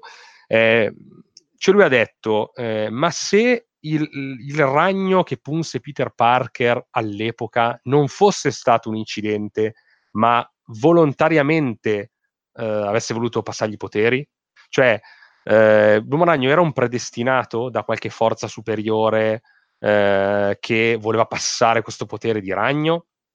E quindi è venuta fuori tutta questa storia dell'uomo totemico, cioè del fatto che ci sia il totem eh, del, eh, del ragno, che è questa specie di divinità, eh, e che quindi ha bisogno di un avatar, diciamo, ha bisogno di qualcuno a cui passare i poteri per, eh, diciamo, di, gen- di generazione in generazione ci sono sempre stati dei, delle persone che hanno avuto i poteri del ragno per portare avanti una sorta di dinastia. Eh, alla In un certo senso, ci penso oggi per la prima volta, è una lettura che può ricordare eh, quella che da, da anni 90, se non sbaglio, in poi c'è stata per i poteri di Flash, eh, il- Ok. l'eroe della DC, cioè il fatto che esiste questa speed force, questa forza Ok. velocità a cui attengono tutti, qualcosa di ultraterreno che va al di là del semplice mi è capitato sto incidente ho acquisito dei poteri. mi ha colpito. Esatto. è un po' quel concetto lì, se vuoi. Sì, sì, sì, che non è neanche brutto, eh. Eh, nel no, senso no, per che, carità. eh, però diciamo che secondo me si sp- eh, dipende da- da- magari da, cioè ci sono vari personaggi su cui si sposa be- meglio o peggio, no? Ehm, e secondo me su, su Spider-Man non si sposa benissimo, infatti poi è stata accantonata dicendo che era una sorta di mezza fregatura eh, fatta proprio da, da tale Ezekiel, che appunto stavo dicendo è quello che bussa alla porta di, di Peter, che è questo miliardario che dice guarda, te lo dico, io sono stato lo Spider-Man prima di te, eh, solo che a differenza tua io me ne sono fregato, ho usato i miei poteri per diventare miliardario. Ehm, e, e lo mette in guardia e dice guarda, tutti quelli che hanno il potere totemico a un certo punto vengono cacciati da questo essere ultraterreno che si chiama Morlun, eh, che si nutre della forza vitale dei, dei- degli uomini ragno, di quelli che hanno il potere del ragno. Sta per arrivare, preparati. Eh, infatti sarà un po' il grande nemico di questo ciclo di, di Straczynski, dove succederanno tante cose, eh, eh, fra cui eh, Zia May che scopre l'identità dell'uomo ragno, eh, l'uomo ragno che di fatto si smaschera perché ancora, ancora Straczynski alle, a- alle a- insomma, alla scrittura, eh, ne parleremo dopo. Ovviamente, anche questa cosa specifichiamola, quando un autore scrive per un, un supereroe ci sono le cose che vuole raccontare lui e poi ci sono i maxi eventi dove la Marvel diciamo, lo obbliga a doversi piegare un po' quello che sta succedendo. Quindi, se mentre eh, l'uomo ragno commetteva con Morlun, la Marvel ha deciso che improvvisamente il pianeta Terra doveva esplodere, lo scrittore di Spider-Man, se possibile, si deve adeguare al fatto che il pianeta Terra sta per esplodere. no? Quindi, insomma, c'è sempre un po' di, di, di, di burattini, da, di burattinai dall'alto che, che li muovono. che infatti le scelte più infelici di Straczynski sono state fatte da, non da lui, ma da chi, da chi stava sopra. Eh, e quindi sì, insomma, questo ciclo riflette su questa cosa, cioè sul fatto che Peter non abbia ricevuto i poteri per caso, ma volontariamente, ed è la cosa che a me non piace perché io, a me i predestinati stanno un po' sulle palle, no? Cioè a me più preferisco la cosa che le è successo un casino e da quel casino lì l'eroe ne ha, tra- ne ha tratto, diciamo, un insegnamento e poi è diventato un, è diventato un supereroe. Eh, come dici tu, però, eh, Straczynski scriveva benissimo, perché lui comunque arrivava da, dalle serie TV, tra l'altro. Eh, ora non so dirti cosa avesse scritto, però arrivava dalle serie TV, poi c'è anche pure tornato perché poi scrive ancora adesso anche per la TV e quindi si vede che aveva i ritmi, eh, sapeva come si gestiva, eh, non lo so, comunque eh, l'attenzione, come, come, si gestiva la, il tenere incollato lo spettatore, eh, la gestione di cliffhanger, cioè, insomma aveva proprio un metodo di scrittura secondo me perfetto per una scrittura seriale e che arri- eh, era figlia un po' del post 2000, perché questo è, è, di fatto il primo vero ciclo che citiamo che arriva dopo il 2000, mi pare che lui abbia scritto dal 2003 al 2007, mi pare una roba del genere.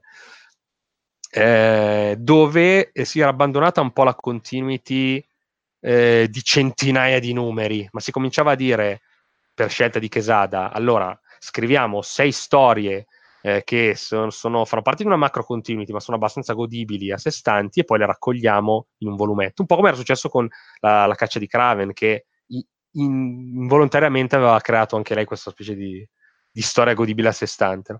E quindi per vendere di più eh, si creavano delle vere e proprie stagioni con i personaggi, cosa che ormai si fa, si fa anche adesso e si vede che comunque lui ci sapeva fare. Eh, I disegnatori erano fichissimi perché comunque c'era un Joromita Junior davvero in stato di grazia, forse davvero l'ultimo grande Joromita Junior secondo me, che poi un po' per colpa degli inchiostratori eh, diversi o per i coloristi comunque che non sono bravi a amalgamargli il tratto, un po' perché forse lui stesso si è un po' rotto adesso di disegnare supereroi Marvel, insomma, eh, però lì era un Joromita fantastico. Non era nemmeno, credo c'era anche Mike Vieringo, aveva disegnato qualche, qualche numero, cioè comunque... Il compianto Mike Vieringo. Compianto Mike Vieringo, sì, poveraccio, bravissimo anche secondo me, che aveva quel tratto solare molto... Eh, però si prestava ad alcune, alcune delle storie.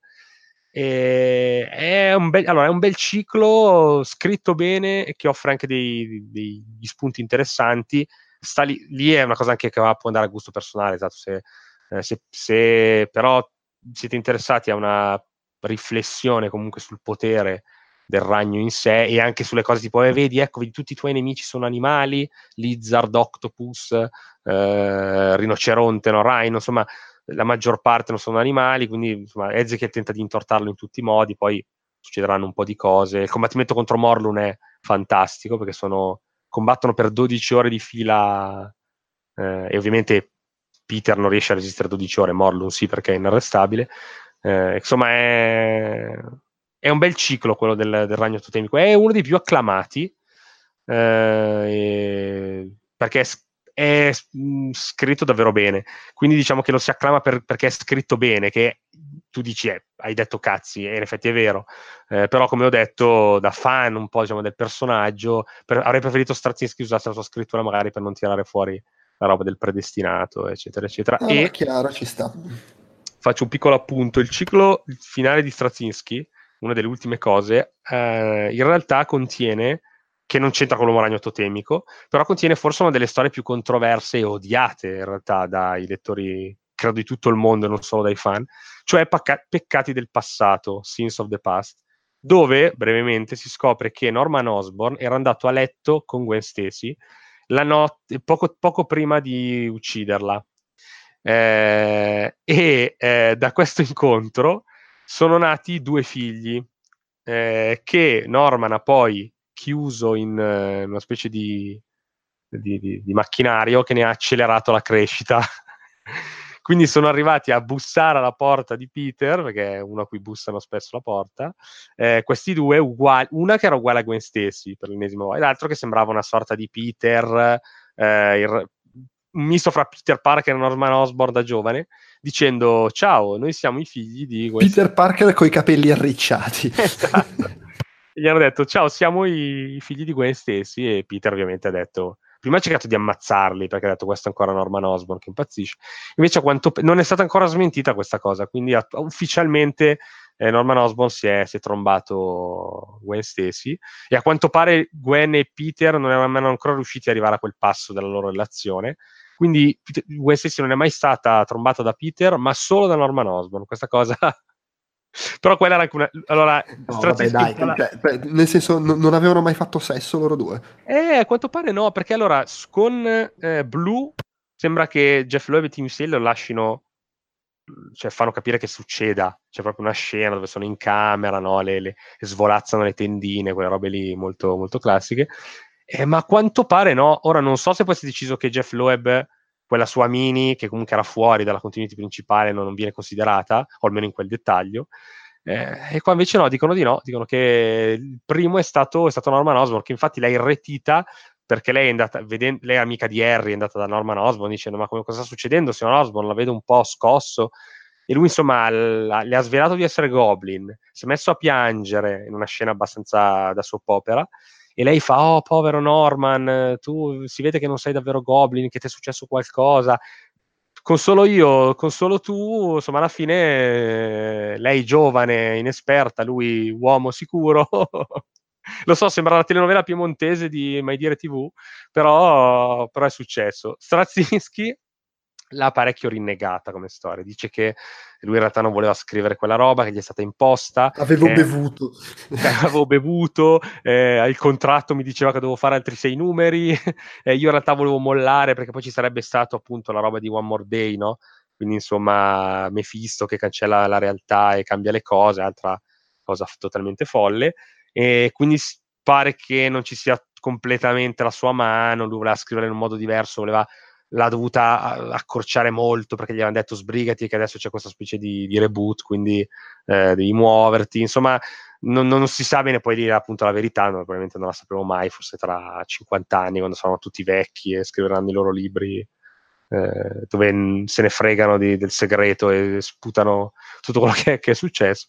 Però questo è un piccolo appunto, però insomma non prendetela come rappresentazione del ciclo di Straczynski che che è ben, sì, ben altra cosa. Ma tu, tu cioè, ah, perché da quel che ho capito tu adesso forse hai smesso ovviamente di seguire regolarmente le testate Marvel, diciamo che le recuperi. In realtà io, io, le seguo regolarmente nel senso che ogni tanto vado lì su appunto sull'app eh, della Marvel dove ci sono tutti e okay. vado avanti da dove okay, mi sono okay. fermato, solo che dove sono adesso è tipo otto anni fa.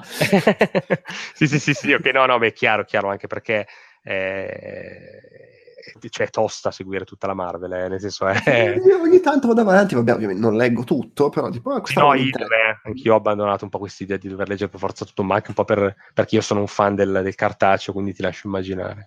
No, no, no, sì, eh. quello, io su quello, quello, quello, ho smesso, è che poi... Ce l'hai fatta, sei uscito Riprendiamo da... in digitale, però sì, cartaceo proprio leggo giusto solo alcune cose, che magari volumi robe del genere. Dici che ti piace, puoi dire posso averle lì comunque. Sì, sì, sì. Magari un giorno le leggerà mia figlia.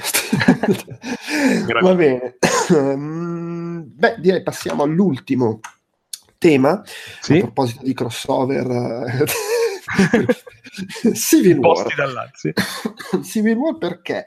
Perché è una storia in cui, se vogliamo, um, chi, lo dico per chi ha visto magari solo il film, eh, in un certo senso si potrebbe dire, anche se poi si sviluppa in maniera completamente diversa, nei fumetti quello che nel film è stato il ruolo di Black Panther si può dire potrebbe essere il ruolo di un uomo ragno, nel senso di personaggio che è un po' al di fuori delle, delle beghe di questi qua, sì. ma ci si ritrova coinvolto e inizialmente si, e si schiera eh, magari anche un po' Mm, non dico fraintendendo, però un po' manipolato, se vogliamo, dalla parte di Tony Stark. Esatto. Eh, perché gli, nel caso dell'uomo ragno gli sembra la cosa giusta da fare, Tony Stark gli sta facendo un po' da, da, da mentore in quel momento della sua vita e, e, quindi finisce per schierarsi dalla parte di Tony Stark, poi in realtà lui nel corso della saga dirà, madonna no, qua oh, mi sono messo con i fascisti esatto.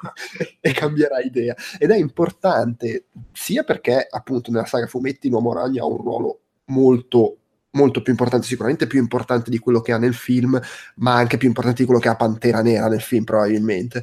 Sì, eh, sì, sì, anche se comunque Pantera Nera poi si rivela decisivo per varie cose. E, Pantera Nera, Black Panther, abbiate pazienza. E, ehm, ma in più, no, esatto. Una cosa che succede è che ovviamente l'uomo ragno schierandosi dalla parte dei fascisti del fumetto eh, si schiera dalla parte di quelli che dicono bisogna svelare le identità segrete e registrarsi perché comunque questa cosa ecco diciamo anche questo per chi non l'ha letto. Mentre nel film sì c'è questa cosa della registrazione degli eroi però è anche molto forte il discorso di registrazione degli eroi uguale arrestiamo l'amico di Capitan America e quindi scoppia sì, esatto, diventa molto ne, più, più, personale, più, diciamo. Esatto, ne, nel film hanno dovuto fare questa cosa anche perché la sola storia della registrazione degli eroi, non dico che non avesse un peso nella storia del film, però è molto diverso rispetto ai fumetti dove ci sono 30 anni di supereroi a cui improvvisamente viene detto dovete svelare la vostra identità segreta e esatto. registrare il governo. Nei film l'identità segreta ce l'ha praticamente solo l'uomo ragno.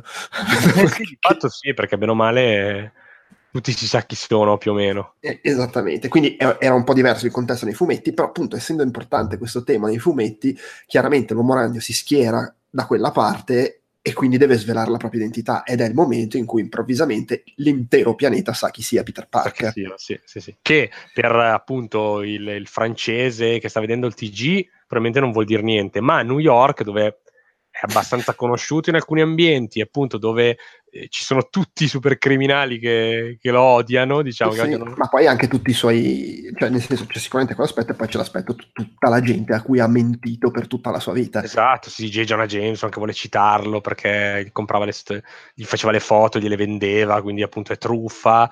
Eh, che cazzo ne so, ci sono gli amici che dicono, ah, ecco perché allora quella, quella volta che io ti ho detto aiutami, eh, tu mi hai detto no, non posso, perché alla fine potevi dirmelo, insomma, e i cattivi tipo Dottor Octopus che dice, mm, il mio piano è stato sventato all'epoca da un ragazzino di 15 anni, perché comunque la prima volta che si sono scontrati lui aveva 15 anni, quindi insomma è la rabbia, già l'odio che c'era, in più scoprire che era un ragazzino quello che ti aveva menato era... Il, il lato positivo dice, ah, ecco perché parlava come un cretino e non faceva altro che dire stronzate. esatto. E la, la, seconda parte è però ha continuato a farlo anche da adulto.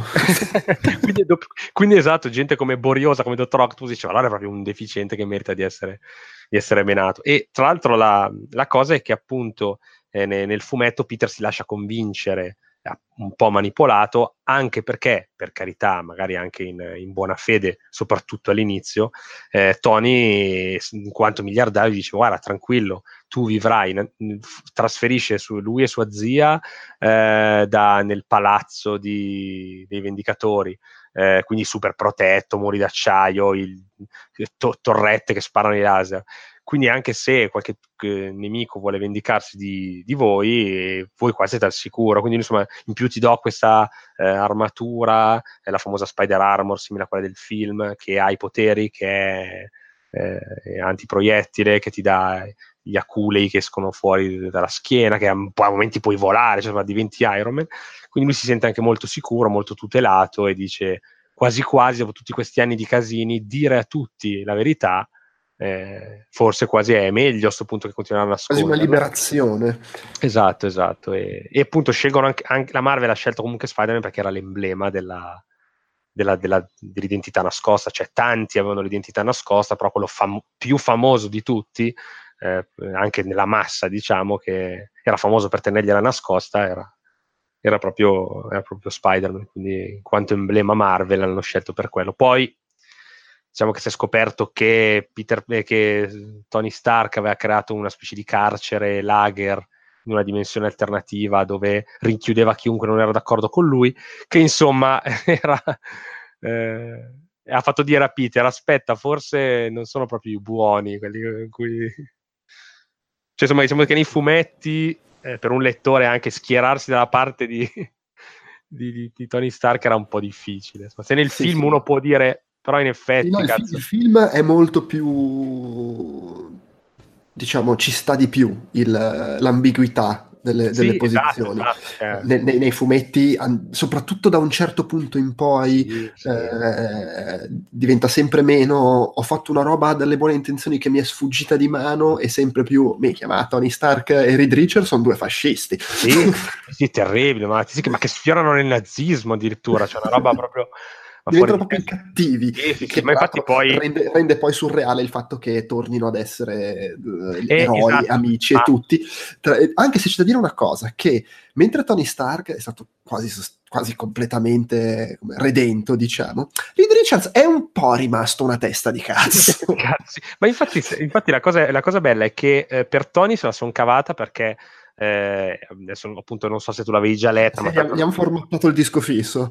Esatto, sì, sì, quando, lui, quando lui si è ripreso la memoria, la, i, i, lui, lui, registrava la sua memoria in dischi fissi. Sì, eh, sì. che poi se la rimetteva e non era riuscito a registrare da, per, per il casino che c'era stato non aveva fatto in tempo di fare il backup da Civil War in poi quindi lui comunque ha, ha la memoria ferma prima di Civil War ha recuperato sui giornali quello che è successo e ha detto cazzo ma che cazzate ho fatto vi chiedo scusa quindi tutti gli dicono, eh, a questo punto cosa diciamo? Eh, questo non è più lui, la memoria si è fermata lì, quindi figurati. Reed Richards invece è andato avanti a fare stronzate, però. Esatto. Invece Red Richards, sì, poi hanno chiuso i Fantastici 4, lui, ma eh, c'è stato un po' di casino, quindi insomma, adesso tro- quando tornerà, perché appunto accadrà, perché in America è ripartita la serie, non so se sono già tornati tutti e quattro, ma molto probabile. Sì. Tra l'altro è fantastico perché la svolta nazi-fascista di Reed Richards, mentre nell'universo tradizionale Marvel hanno comunque mantenuta un po' ambigua, ambigua opaca, ri- rimane un personaggio positivo che fa cazzate. Nell'universo Ultimate è proprio diventato un super criminale. e, tra- dato non contenti, e poi l'hanno fatto, t- quando l'universo Ultimate è esploso, lui è arrivato, cioè esploso ma è sparito, lui è arrivato nel nostro universo come super criminale, quindi proprio cioè, cioè demente, pa- fascistoide pazzo che vuole... Eh, poi mi ricordo che lui c'era cioè, dalla parte di, di Tony, dice, perché faceva dei calcoli, diceva io ho calcolato su una lavagna che se questa è la cosa che dobbiamo fare, che dici se mi fido della magia di Doctor Strange che dice ho visto il futuro, eh, dobbiamo fare questo, ora non dico non mi fido dei calcoli matematici, però insomma prevedere il futuro con i calcoli matematici è, una cosa che puoi fare limitatamente a un lancio di un missile nello spazio magari, piuttosto che a, all'intero destino dell'umanità. Eh, vabbè. vabbè comunque... Eh ribadisco quello che ho detto in partenza parlando di, di, crossover, anche Civil War secondo me è una storia che comunque va abbastanza in, in vacca, abbastanza in fretta, però diciamo che... So, so, che, so, che... i fanatici dell'adattamento fumetti dicono oh, cos'è sta porcheria del film, invece il fumetto no, no, secondo me il film è molto meglio del fumetto. sì, allora, allora, io devo dire che sono uno dei, di abbastanza difensore di Civil War, ma più che della saga in sé, in realtà proprio dei tie-in, cioè che è una cosa che appunto ah, è difficile da... Il tema interessante, attorno è quello, storie carine, però è il solito porcaio dove non si capisce dove, cosa poi devi leggere se non vuoi vomitare. Que- infatti forse è così famosa in realtà perché è quella che se la cava meglio poi delle saghe degli ultimi anni probabilmente. Pensa un Dove... po'. Sì, il problema è che se tu la leggi oggi finisce che leggi la, la miniserie principale, che insomma... Eh, esatto, che è da sanguinamento degli occhi. E...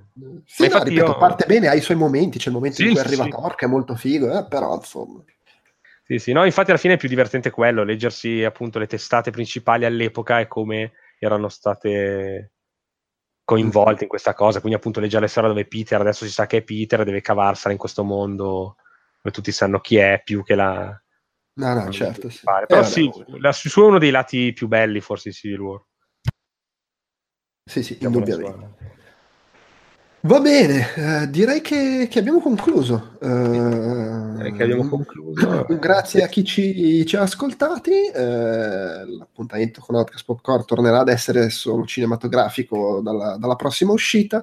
Eh, la cover story dell'Uomo Ragno si conclude qua. Eh, non mancate su outcast.it per il mese prossimo perché ci sarà un altro tema, penso, abbastanza interessante, che tra l'altro eh, sulla carta poteva anche essere molto cinematografico, quindi interessante per chi segue Outcast Popcorn. Nella pratica si rischia che non ci sia un singolo contenuto a tema cinema. Quindi vabbè, però eh, vedremo, vedremo magari. Comunque potrebbe interessarvi lo stesso, insomma, lo spero se seguite Outcast. Per oggi però è tutto. Ciao, ciao Marco. Ciao, ciao.